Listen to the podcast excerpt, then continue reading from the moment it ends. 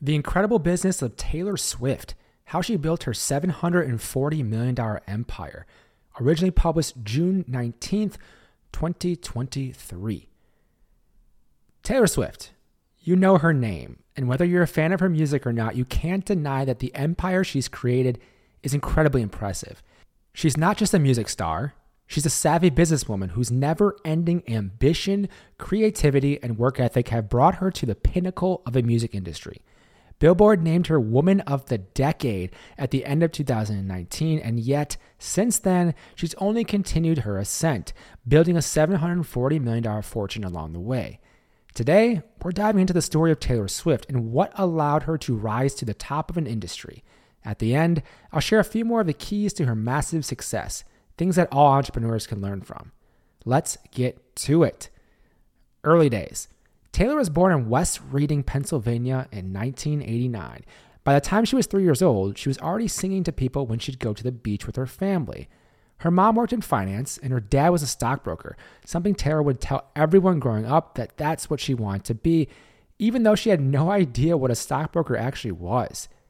The first album she ever got was of LeAnn Rimes, which certainly had an impact on her. At just 10 years old, Taylor would sing at karaoke competitions, and on spring break one year, she convinced her mom to take her to Nashville so she could try to get a record deal, dropping off her demo tapes at various spots on Music Row. While Taylor didn't get a deal at the time, she was motivated to find a way to make it happen. One way was through songwriting, something she'd become known for as her career progressed. And her passion for writing was there early in her life, as she recalled a time in middle school. I couldn't wait to get home every day and write. At age 12, Taylor learned to play guitar, and at only 13 years old, she caught a big break when she had the opportunity to sing at the US Open. A talent agent in the crowd heard her sing, and while she had a deal with RCA fall apart shortly after, she got a songwriter's publishing deal with Sony. Oh, and she was the youngest songwriter Sony had ever signed when she did so at only 14 years old. Here's what the Sony executive who signed her had to say about her. The songs were great, but it was her, really. She was a star. She lit up the room. I liked her attitude. She was very easy to root for. She was immensely talented from a young age, that much is clear, but she also worked at it nonstop for years prior to signing with Sony. It's important to remember that. I'm not sure if I fully believe in Malcolm Gladwell's idea of 10,000 hours as the de facto amount to achieve mastery, but Taylor had obviously put in the work for years as a songwriter, developed her skill, and had the talent for it. I liken this as well to the idea of founder market fit. Clearly, Taylor had a passion for music from a young age. She wasn't simply surfing a trend. She combined that passion with repetition, writing whenever she could. Her songwriting ability, singing, and unrelenting ambition combined to eventually make her an absolute force in the music industry. But she needed to make a record first. Debut album. At 14 years old, Taylor and her family moved to Hendersonville, Tennessee, just outside of Nashville, so Taylor could pursue her music career it's kind of wild that it even happened. I mean, really, how many 14 year olds do you think convince their parents to move across the country to pursue their dreams? I wonder what those conversations were like. Anyways, they moved, she had her songwriting deal, and Taylor continued auditioning for record labels. Here's Taylor. I remember auditioning for record labels and having them tell me, well, the country radio demographic is the 35 year old female housewife. Give us a song that relates to a 35 year old female, and we'll talk. Of course, that's not what Taylor did. Instead, she found an untapped market. This is probably one of the most important pieces of all of this. What was the market? Teenage girls who listened to country music. Taylor knew the market well because she was in the market. It's another parallel with founders who are able to find an underserved market and succeed by offering something to them they hadn't been able to obtain previously. Even better when the founder is in the target market. It reminds me of Marcos Galperin and how he was able to serve the Latin American market for e commerce with Mercado Libre, who I wrote about previously, turning it into a company with more than $10 billion in yearly revenue. Taylor had the talent, had already written 150 songs by the time she was 16, and in 2005, she signs with Big Machine Records as their first client, releasing the Taylor Swift album in 2006, an album that reached number 5 on the US Billboard 200 and stayed on the charts for 157 weeks. a time period longer than any other album in the 2000s. Just craziness. And her promotion for this album was one of the strategies she continues to use throughout her career. Yes, she performed as an open act early on in her career for a number of musicians, but the thing she did that created raving fans was so simple. Do you know what it was? Engaging with them again and again and again. This was early in the world of social media when MySpace was still a thing. Taylor promoted her music on her MySpace page, which was set up before she released the album, as well as through the standard radio tour. Taylor, to her credit, was one of the earliest country music artists to use the internet and social media in this way. And by July 2017, nine months after the release of her album, she had amassed 20 million streams of her, mu- of her music on her MySpace page. It's reminiscent of how we've seen artists today, like Lil Nas X, leverage TikTok to build their careers, finding underutilized channels for distribution and building a fan base. Taylor's direct relationship with her fans also reminds me of Tyler Perry building up an audience for his plays through an email list that would grow to hundreds of thousands of people and which he'd used to make his first feature film a smashing success. I wrote about him as well. You can find it at justgogrind.com.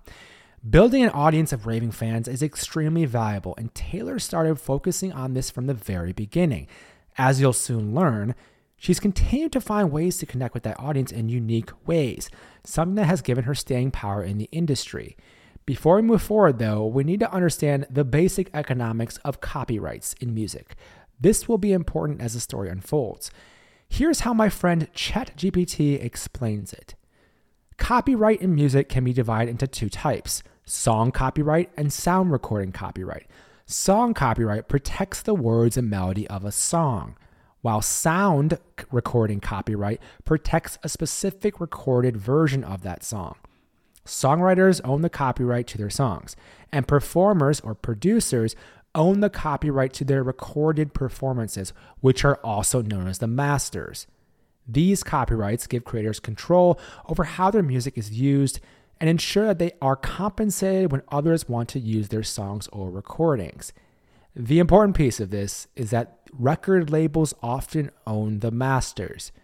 Got it? Good. Let's move on because with Taylor's next album, things start to really take off, with the power of compounding working in her favor as well. First headlining tour. By March 2008, Taylor built up an audience of 650,000 friends on MySpace, an audience she leveraged again to promote her next album, Fearless, which was released in November of the same year and sold more than 2 million copies in 2008 alone. Jesus. But even before then, she released two EPs, the Taylor Swift Holiday Collection and Beautiful Eyes, in 2007 and 2008, respectively, taking advantage of her early success with Taylor Swift album and continuing to pump out new music for her fans instead of making them wait for her next album. In April 2009, she kicked off her first headlining tour, the Fearless Tour, which would bring in more than $66 million with a total of 118 shows in North America, Europe, Australia, and Asia, ending in July 2010 and drawing 1.2 million fans.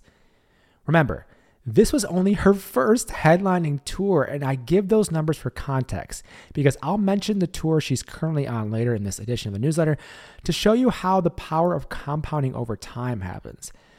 But 2009 was certainly a memorable year for Taylor for another reason, with the famous Kanye West interruption of her acceptance speech for Best Female Video of her song, You Belong With Me, at the 2009 VMAs. She was only 19 years old at the time and in the middle of her world tour. The next year would start the creative streak that produced the variety of albums and world tours that made her into Billboard's Woman of the Decade. Woman of the Decade the 2010s for Taylor were an almost unfathomably successful period in her career. She released five albums Speak Now, Red, 1989, Reputation, and Lover. And she also performed the associated concert tours, having to cancel the Loverfest tour because of the pandemic in 2020. Every album and every tour seemed to outdo the one before. Take her concert tours, for example. While the Fearless Tour grossed more than $66 million, the Speak Now World Tour would gross more than $120 million. The Red Tour brought in $150 plus million. The 1989 World Tour did more than $250 million, and the Reputation Stadium Tour grossed nearly $350 million. And Taylor is involved with many of the details, from the design of the stage to the choreography of the performances. She's calculated in a way that a repeatedly successful artist has to be. Her albums also produced a steady stream of hits, topping the charts again and again during this time. To even write about them individually would bore you with just how successful they have been. Like, that is the level of insanity of success she's had. The expectations for Taylor are high, and yet she often exceeds them. Even when she doesn't, like when she gets a phone call to tell her that her Reputation album wasn't nominated for a Grammy in a number of big categories, something we see in the Miss Americana documentary, her reaction is that of someone clearly incredibly determined. This is fine. I just need to make a better record. Even when she's told that Reputation is a great album, she holds firm with the response, an attitude I love. No, I'm making a better record. That part of the film is just so great. She's so damn determined, and her attitude is just like the Jocko Willink idea of extreme ownership. She owns her shortcomings. Of course, while this time period brought about a great deal of success for Taylor, and she found ways to reinvent herself repeatedly, it was also a time of massive change, something many founders will go through as their companies evolve. For Taylor, this meant switching labels, moving from Big Machine to Universal Music Group's Republic Records in November 2018. This was a big deal for two reasons. First, with her new deal, Taylor would own all of her master recordings, not the label. She'd essentially lease the recordings to them for a period of time.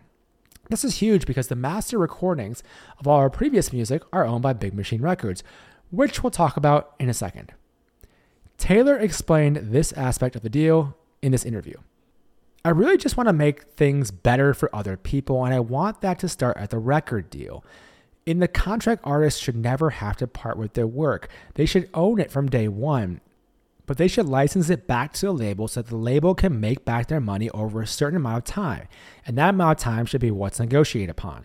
It should not be a question moving forward. And if I can do anything to change that for young artists in the future, or many or all of them, then I'm to keep being loud about it. Second, Taylor has a condition in her deal that, in the event of UMG selling any shares it owns in Spotify, a percentage of that money would go to the artist represented by UMG, non recoupable, meaning they would get paid directly, even if they haven't recouped their entire advance in the contract. Here's Taylor explaining it on Tumblr. As part of my new contract with Universal Music Group, I ask that any sale of their Spotify shares result in a distribution of money to their artists, non recoupable. They have generously agreed to this at what they would believe will be much better terms than that paid out previously by other major labels. I see this as a sign that we are headed towards positive change for creators, a goal I'm never going to stop trying to achieve in whatever ways I can. So, Taylor has a new record deal, a great one at that, but you may have missed the important piece of what I just mentioned a few paragraphs before. Big Machine Records owns the master recordings of all of her previous music. At the end of the decade, that would come back to haunt Taylor. Taylor's version in a pandemic fueled creative explosion. In June 2019, Ithaca Holdings, owned by Scooter Braun, who once managed Taylor's nemesis, Kanye West, acquired Big Machine Records for $330 million. The most valuable asset in the deal was, of course, Taylor's master recordings for her first six albums. This was highly contentious, and Taylor was very upset by the situation. But she made a critical decision to counteract its impact with a memorable tweet from Kelly Clarkson having some influence. Now, this tweet is from July 13, 2019. It says Taylor Swift, just a thought you should go in and re record all the songs that you don't own the masters on, exactly how you did them, but put brand new art and some kind of incentive so fans will no longer buy the old versions. I'd buy all the new versions just to prove a point. The entire situation just goes to show the importance of ownership for creators, something Tyler Perry stressed with his creative work and what ultimately made him a billionaire. So Taylor starts re recording her albums. But wait, how does an artist have time to consistently pump out new albums every two years, tour, and re record albums? You know the answer. A global pandemic is how. In 2020, Taylor would not only start re recording her earlier albums, but she'd also release two more Folklore and Evermore, as well as her Netflix documentary, Miss Americana. The next year, Taylor released two of those re recorded albums Red, Taylor's version, and Fearless, Taylor's version. 2021 was a great year for her, and one where Forbes estimated her net worth jumped from 365 million to 550 million dollars. It also set her up for another record-breaking album and a next level tour. Midnights and the Eras tour. On October 21st, 2022, Taylor released her latest album, Midnights, which would sell 6 million album equivalent units worldwide in the first two months. In the first week after its release, the album made Taylor the first artist in history with the entire top 10 on the Billboard Hot 100. Just insanity. She found her creative groove in the past few years. Here's Taylor. I found that the more I write, the more I keep writing. I don't know what's been going on, but in the last six or seven years, I've just been constantly making things. And the more things I make, the happier I am. So I've just continued to do it. Taylor followed up the album with the Eras Tour, a massive production and one that will likely make her a billionaire. But it started with her crashing Ticketmaster's system. According to Forbes, 14 million fans tried to buy tickets on November 15th. The day they became available, 2 million tickets ended up being sold on Ticketmaster, the most ever for a single day, and the demand on their system was four times their previous peak. Four times their previous peak. Absolutely unbelievable the numbers she can pull. The Eras Tour started in March 2023 and will finish in November. The 52 date tour takes place in 20 different stadiums, with Taylor singing 44 songs from 10 different albums each night. It's a show that lasts more than three hours and is a testament to her unreal endurance as a performer. It's also one hell of a production. This is Dave Brooks, Billboard's Senior Director of Live Music and Touring, says it's almost like a different Broadway musical for each song. The production quality is just far ahead of whatever has been done. They're building these very elaborate sets that they're using for several songs as opposed to the whole concert. Of course, that level of production doesn't come cheap, but the hefty 100 plus million dollar production cost for the tour will be far outweighed by the revenue it generates. Forbes estimated Taylor's Eras tour will generate around $620 million, with 591 million from ticket sales alone. Even after expenses, Taylor could still personally make well north of $400 million from the tour. I just want to note the years of hard work that got Taylor to this point. It reminds me of this Naval Ravikant tweet about playing the long game. Here's the tweet. It's from May 31st, 2018. It says, pick an industry where you can play long term games with long term people. Taylor has been producing her music for these same fans for nearly two decades. She's played the long game. She's also reinvented herself repeatedly to stay relevant, and that compounding of creative output and savvy marketing over time has not only made her fabulously wealthy, but given her staying power in an industry filled with one hit wonders. The keys to Taylor Swift's success. To break it all down, keys to how Taylor built her empire, let's look at it from two lenses product and distribution. On the product side, Taylor's incredible songwriting ability and willingness to take risks with new music have produced an amazing product that fans love. Had she not been willing or able to reinvent herself, it's hard to say she would have been able to maintain a career at this high level for so long. Companies struggle with this same thing, with ones that fail to evolve often falling behind or going bankrupt. Just look at companies like Kodak or Blockbuster, for example. But Taylor's focus on the product extends beyond simply creating her music. It goes into her performances themselves, where she has a hand in the details to make them stand out. It also goes into how she protects her products with trademark applications filed for keywords and catchphrases, and even how she famously forced Apple to change its policy of not paying artists during a three month trial of Apple Music. Here's a quote from Taylor Three months is a long time to go unpaid, and it is unfair to ask anyone to work for nothing. We don't ask you for free iPhones. Please don't ask us to provide you with our music for no compensation. But Apple wasn't alone. Taylor also pulled her music off Spotify for three years, starting in 2014, because she felt they didn't value her music, saying at the time, Music is art, and art is important and rare. Important, rare things are valuable. Valuable things should be paid for.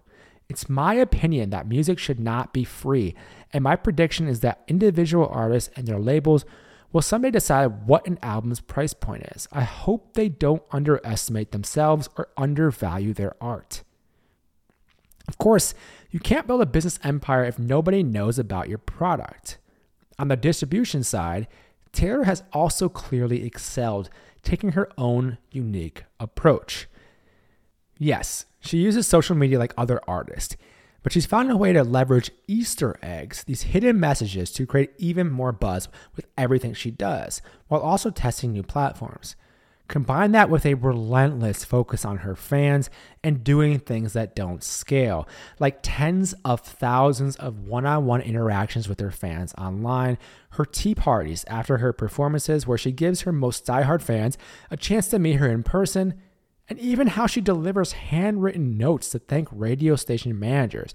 And you can see how she built a loyal audience over time. Her distribution isn't limited to her own capabilities to market through social media. She's leveraged partnerships to find creative ways to build buzz with her product, like the deal she struck with UPS to deliver her Reputation album, encouraging her fans to snap photos. And there is a photo on justgogrind.com of this in a tweet from UPS that says, excited to be the official delivery partner of Taylor Swift's new album. Look for hashtag Taylor Swift delivery trucks. And there's a UPS brown delivery truck with the Reputation album uh, picture on it. Combine an amazing product loyal audience, and massive distribution, and you get one of the most desirable brands in music, one that has allowed Taylor to partner with companies like Coca-Cola, CoverGirl, AT&T, Apple, and more throughout her career. It's also a brand that allows her to sell tens of millions of dollars worth of merchandise at her concerts, providing yet another revenue stream that built her $740 million fortune. With all that Taylor has already built in the last two decades of her career, and her continued upward trajectory of late, my guess is she only continues to climb higher and higher for years to come. That's Taylor Swift. Thanks for listening.